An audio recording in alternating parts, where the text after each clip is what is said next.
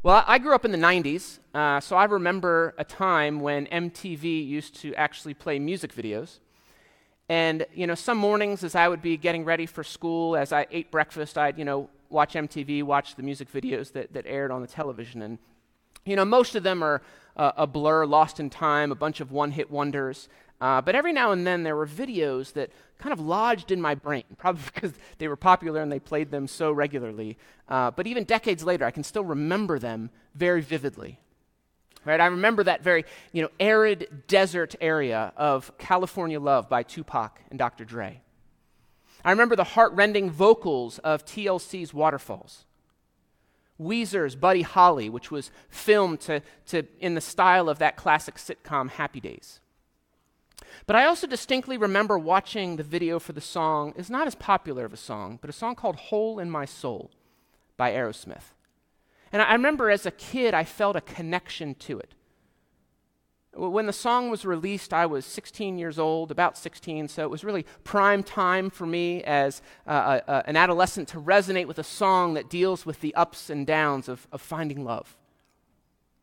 And the video, if you haven't seen it, follows a, a kid who's, who's pretty nerdy.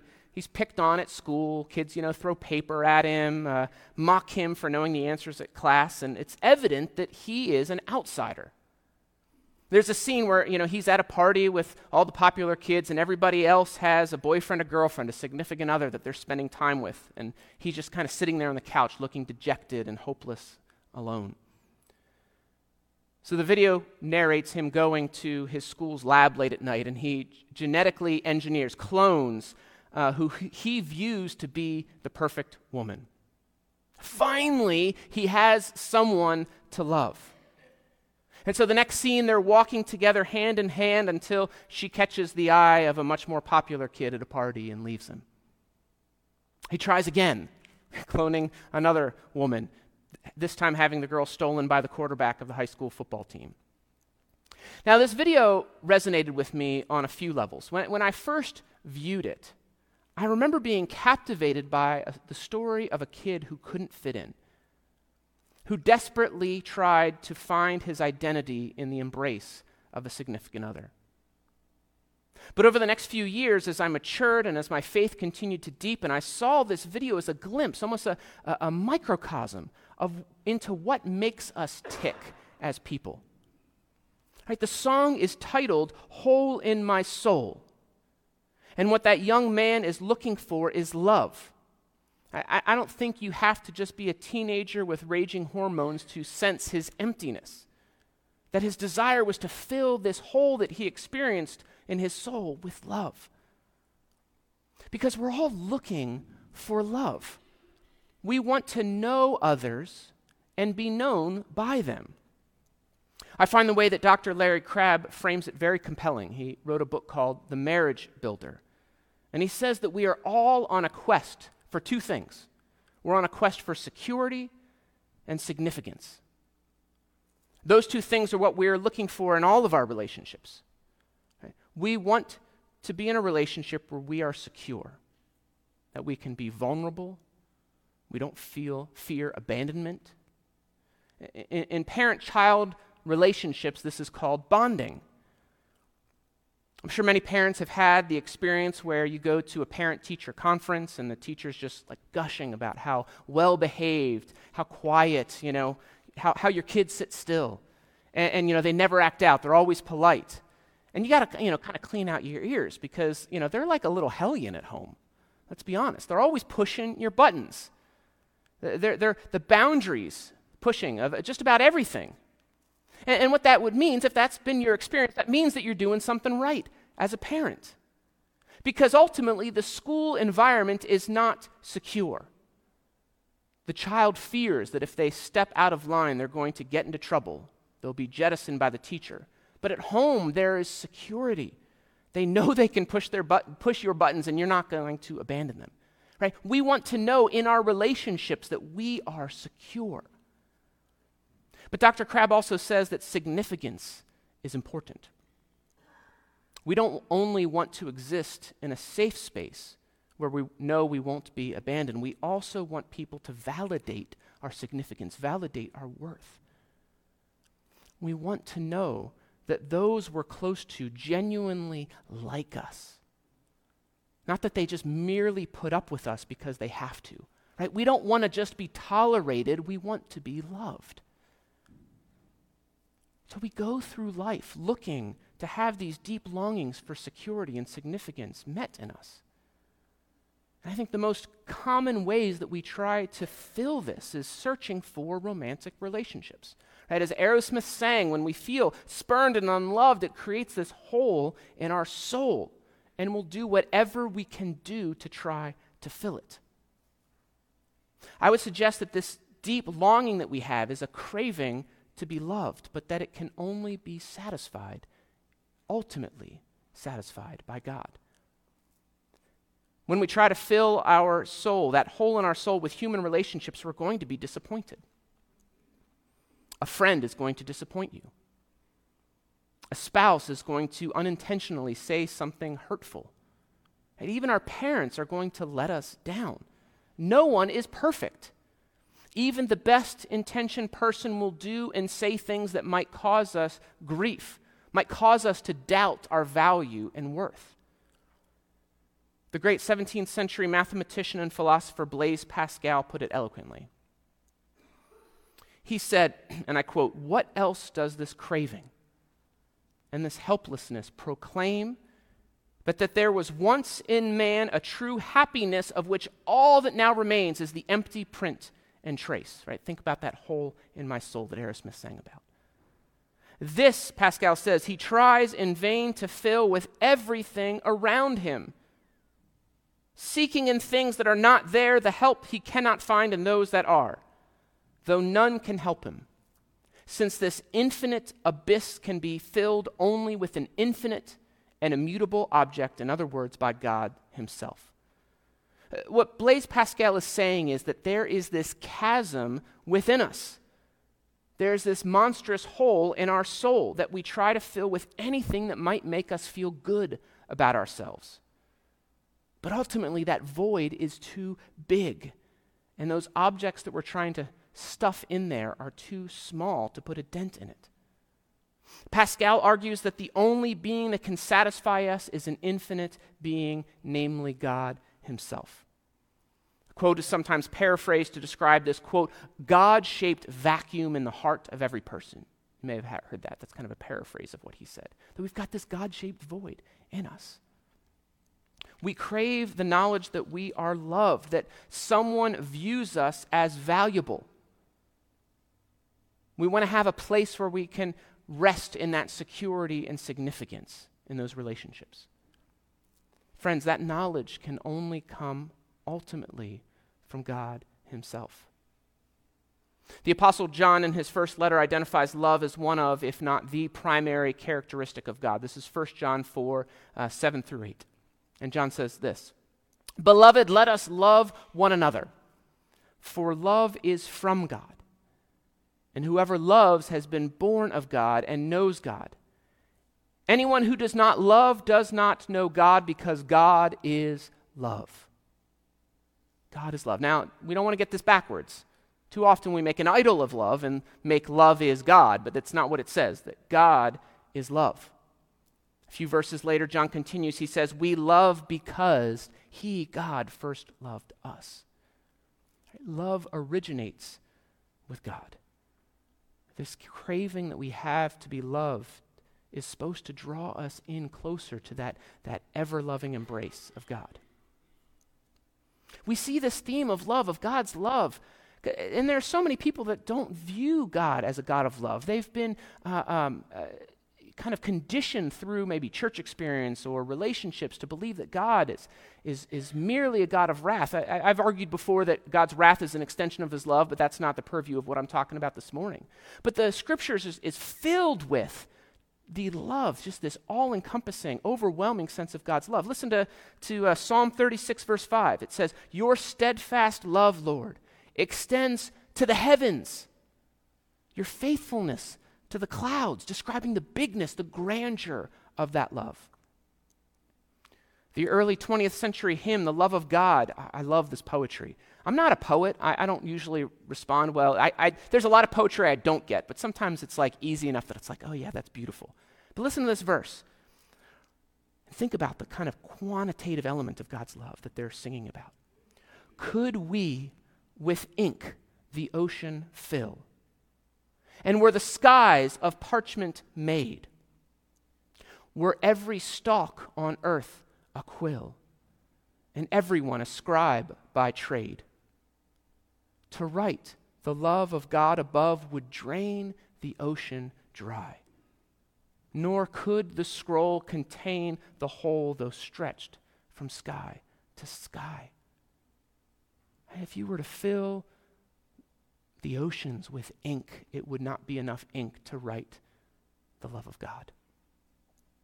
But this love is, is, is not just kind of amorphous, it's not just out there, but it's attached, it's directed towards his people. Zephaniah 3:17 says, "The Lord your God is in your midst, a mighty one who will save. He will rejoice over you with gladness, he will quiet you by his love, he will exult over you with loud singing." Think about how intimate that language is. God will quiet us with his love. He will exult over us with singing. It's describing God serenading us. What came to my mind, I don't know if this resonates with you, but think of that scene in the movie 10 Things I Hate About You. In order to display his love to Julia Stiles' character, Heath Ledger, Ledger, serenades her with this song, Can't Take My Eyes Off You. He's a, kind of dancing around the school, uh, um, uh, not auditorium, the, the, the school uh, football stadium. He's being accompanied by the marching band. And it's become, you know, uh, if you Google like iconic images of love in movies, I guarantee you that one's going to make the list. I, I, watched the clip on YouTube again to kind of refresh my memory of it, and this is listen to what the top commentator said. You know, it's like crowdsourced; they're voted on, so a lot of people agreed with this one or liked this one. And it said, "quote If a guy like Heath Ledger did something like that for me, I would straight up marry him then and there." That expression of love that, that the, the viewer is witnessing draws her to respond to say, oh, this is an object. This, I am the object of this person's affection. I want to make them the object of my affection. And so, thinking about that through that lens, how ought we to respond? That God is the one rejoicing over us with singing. Here's another one Isaiah 54, verse 10 For the mountains may depart and the hills may be removed, but my steadfast, this is God speaking, my steadfast love shall not depart from you and my covenant of peace shall not be removed, says the Lord, who has compassion on you. Right? Mountains don't just get up and disappear very often. Right? They're considered an immovable part of creation. But even if those towering crags were here today and gone tomorrow, we could still take it to the bank. God's love would be with us, it would not depart. Now, we can read passages like this on sheets of paper in our Bibles all day long. But I think it's another thing to experience this in our day to day lives, especially when our lives are so often filled with heartbreak. It might be difficult to bridge that gap between the theoretical, between what we read and what our experiences tell us. And so, as we are thinking about, as we're contemplating the season of Advent, the season of waiting for Christmas, we can be reminded of this love that God has for us because the manger gives us a glimpse of the lengths that God would go through in order to display his love for us. Philippians 2, Paul talks about the, the humility of Jesus Christ, that right, that Jesus put aside his divine privilege, that he took on human flesh, eventually dying a horrific death before being raised to life again. And so, as we s- prepare for Christmas, we might sing songs like Silent Night or Songs like Away in a Manger, which are these gentle ballads describing the picturesque, you know, the sentimental um, elements of the Christmas story. But from the moment that Jesus took on human flesh, he began to endure suffering. His suffering didn't begin while he was being whipped, while he was being beaten, nailed to the cross. Jesus suffered when he experienced hunger and thirst as an infant, as he was circumcised. Sure, not a real comfortable feeling. As he fell down and skinned his knee while playing as a kid, when he accidentally, you know, whacked his hand as he w- with his hammer and chisel as he's, you know, uh, apprenticing with his father Joseph. God stepped down from a place that was devoid of suffering and into our world where he experienced almost constant suffering. Right, Jesus Christ was the only human being to exist without sin, but that does not mean that he was not tempted. Some of the greatest suffering that Jesus would have experienced was when Satan was tempting him in the wilderness.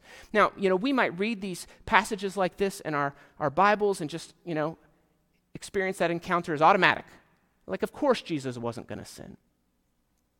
But C.S. Lewis reminds us that suffering in temptation is actually amplified by resisting it. He says, quote, a silly idea is current that good people don't know what temptation means. He says this is an obvious lie. Only those who try to resist temptation know how strong it is. A person who gives in to temptation after five minutes simply does not know what it would have been like an hour later. And so when we feel drawn to things, when we dr- feel drawn into temptation, or we want to fill our, that hole in our soul with all kinds of other objects, to resist is to, to join in the suffering that Jesus en- encountered. That manger gives us a glimpse of the love of God, that he was willing to take on suffering in order to demonstrate his great love for us.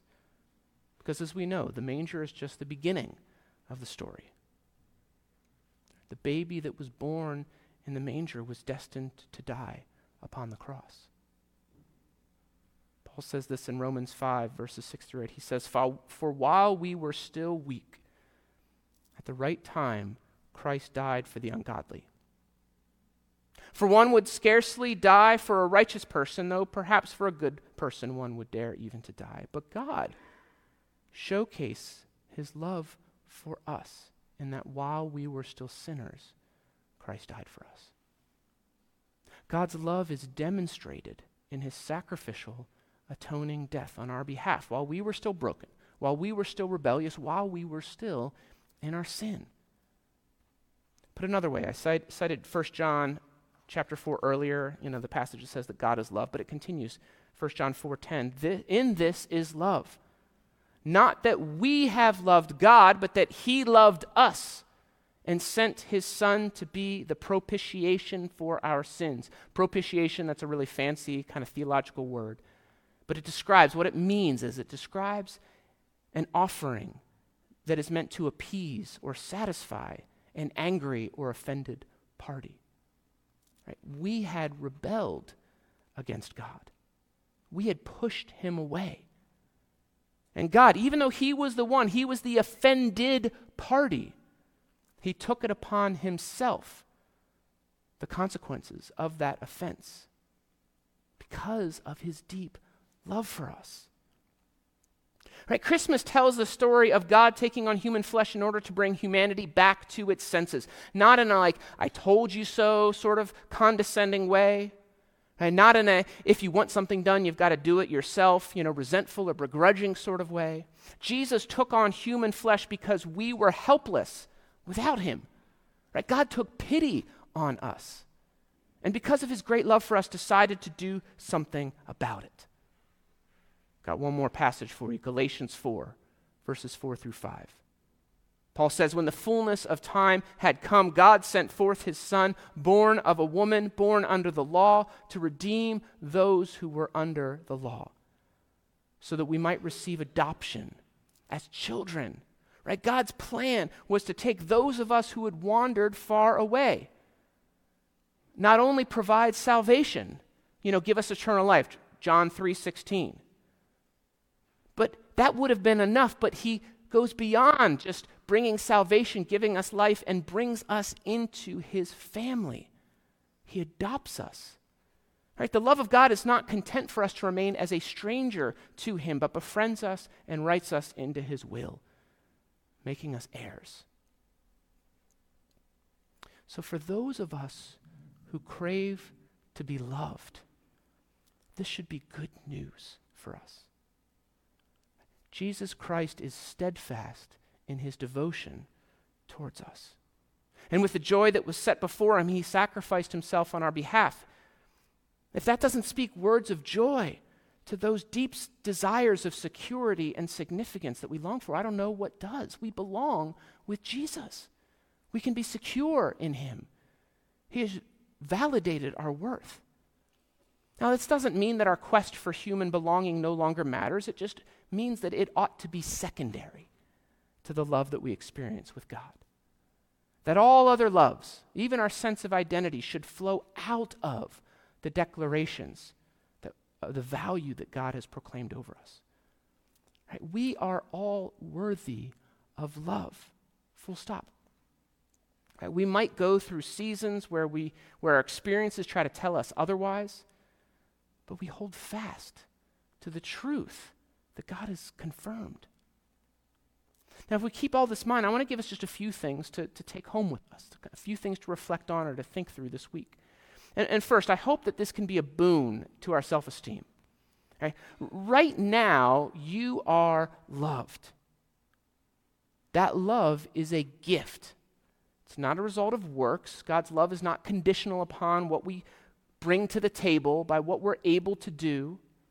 God loves us not because of what we have done, but because of what Jesus Christ has done on our behalf. That is kind of Christianity 101. Our identity, our worth comes out of what Jesus has done for us. But I don't think we can be content to just stop and dwell there. Right? God loves us, so what are we going to do about it? I think that kind of love elicits a response.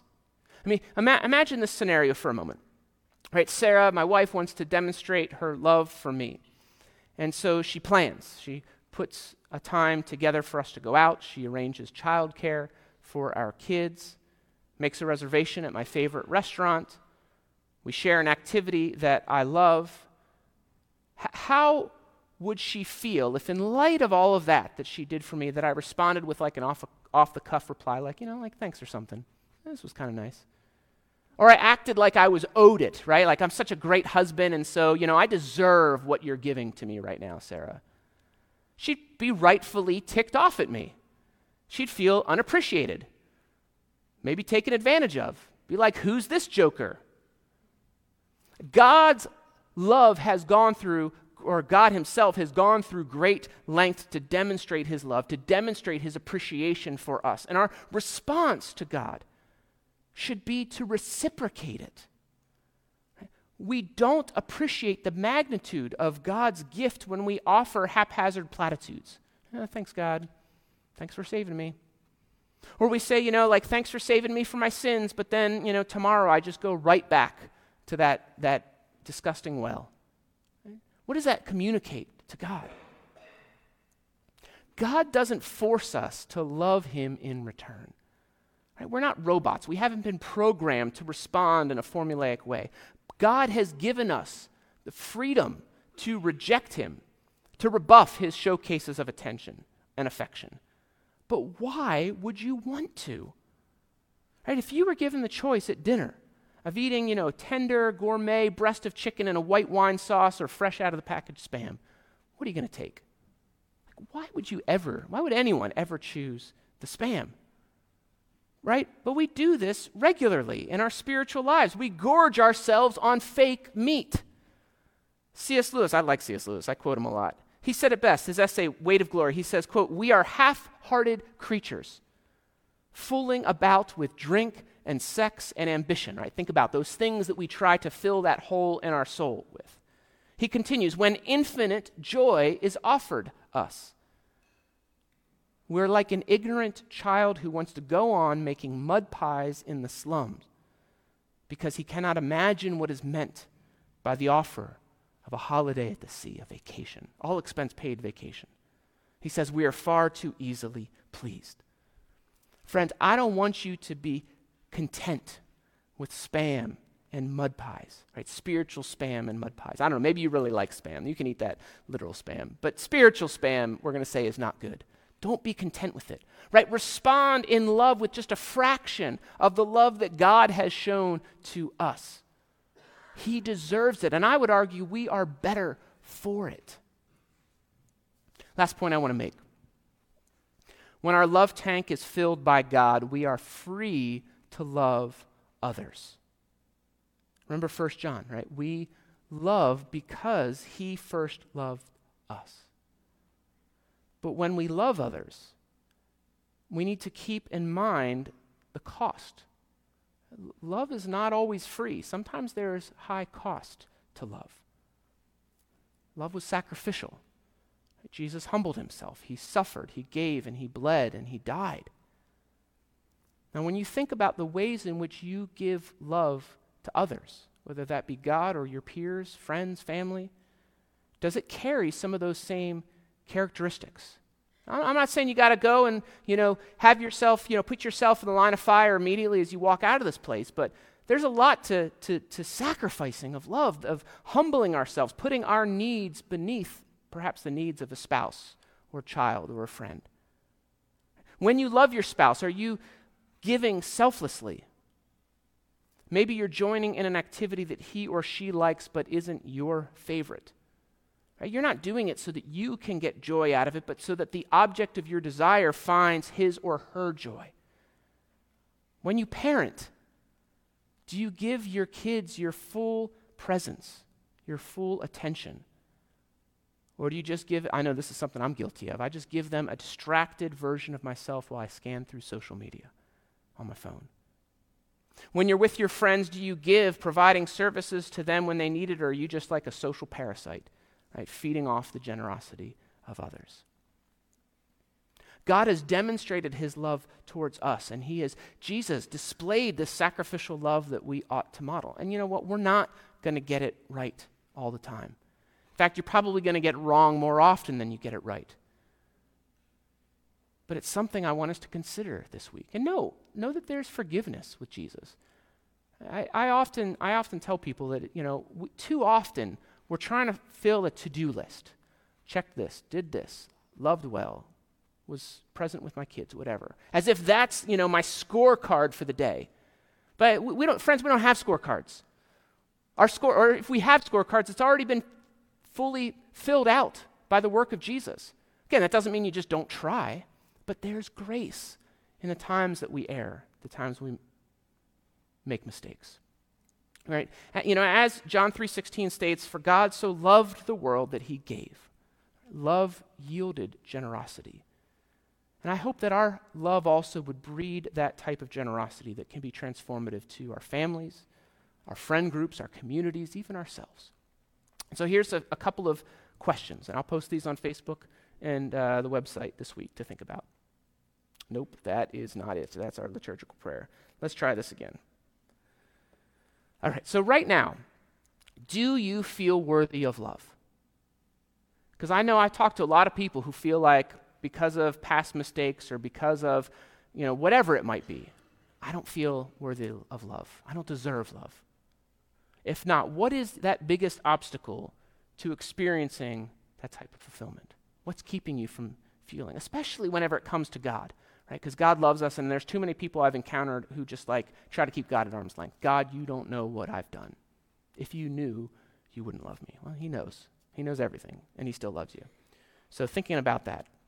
Second is, where do you see God's love in the Nativity story? Taking this kind of broad picture of God's love and connecting it to the manger, connecting it to the birth of Jesus. Where do you see those connection points? And lastly, kind of what have you done about it? How have you demonstrated your love to God this week? Let me pray and then we'll close with one more song.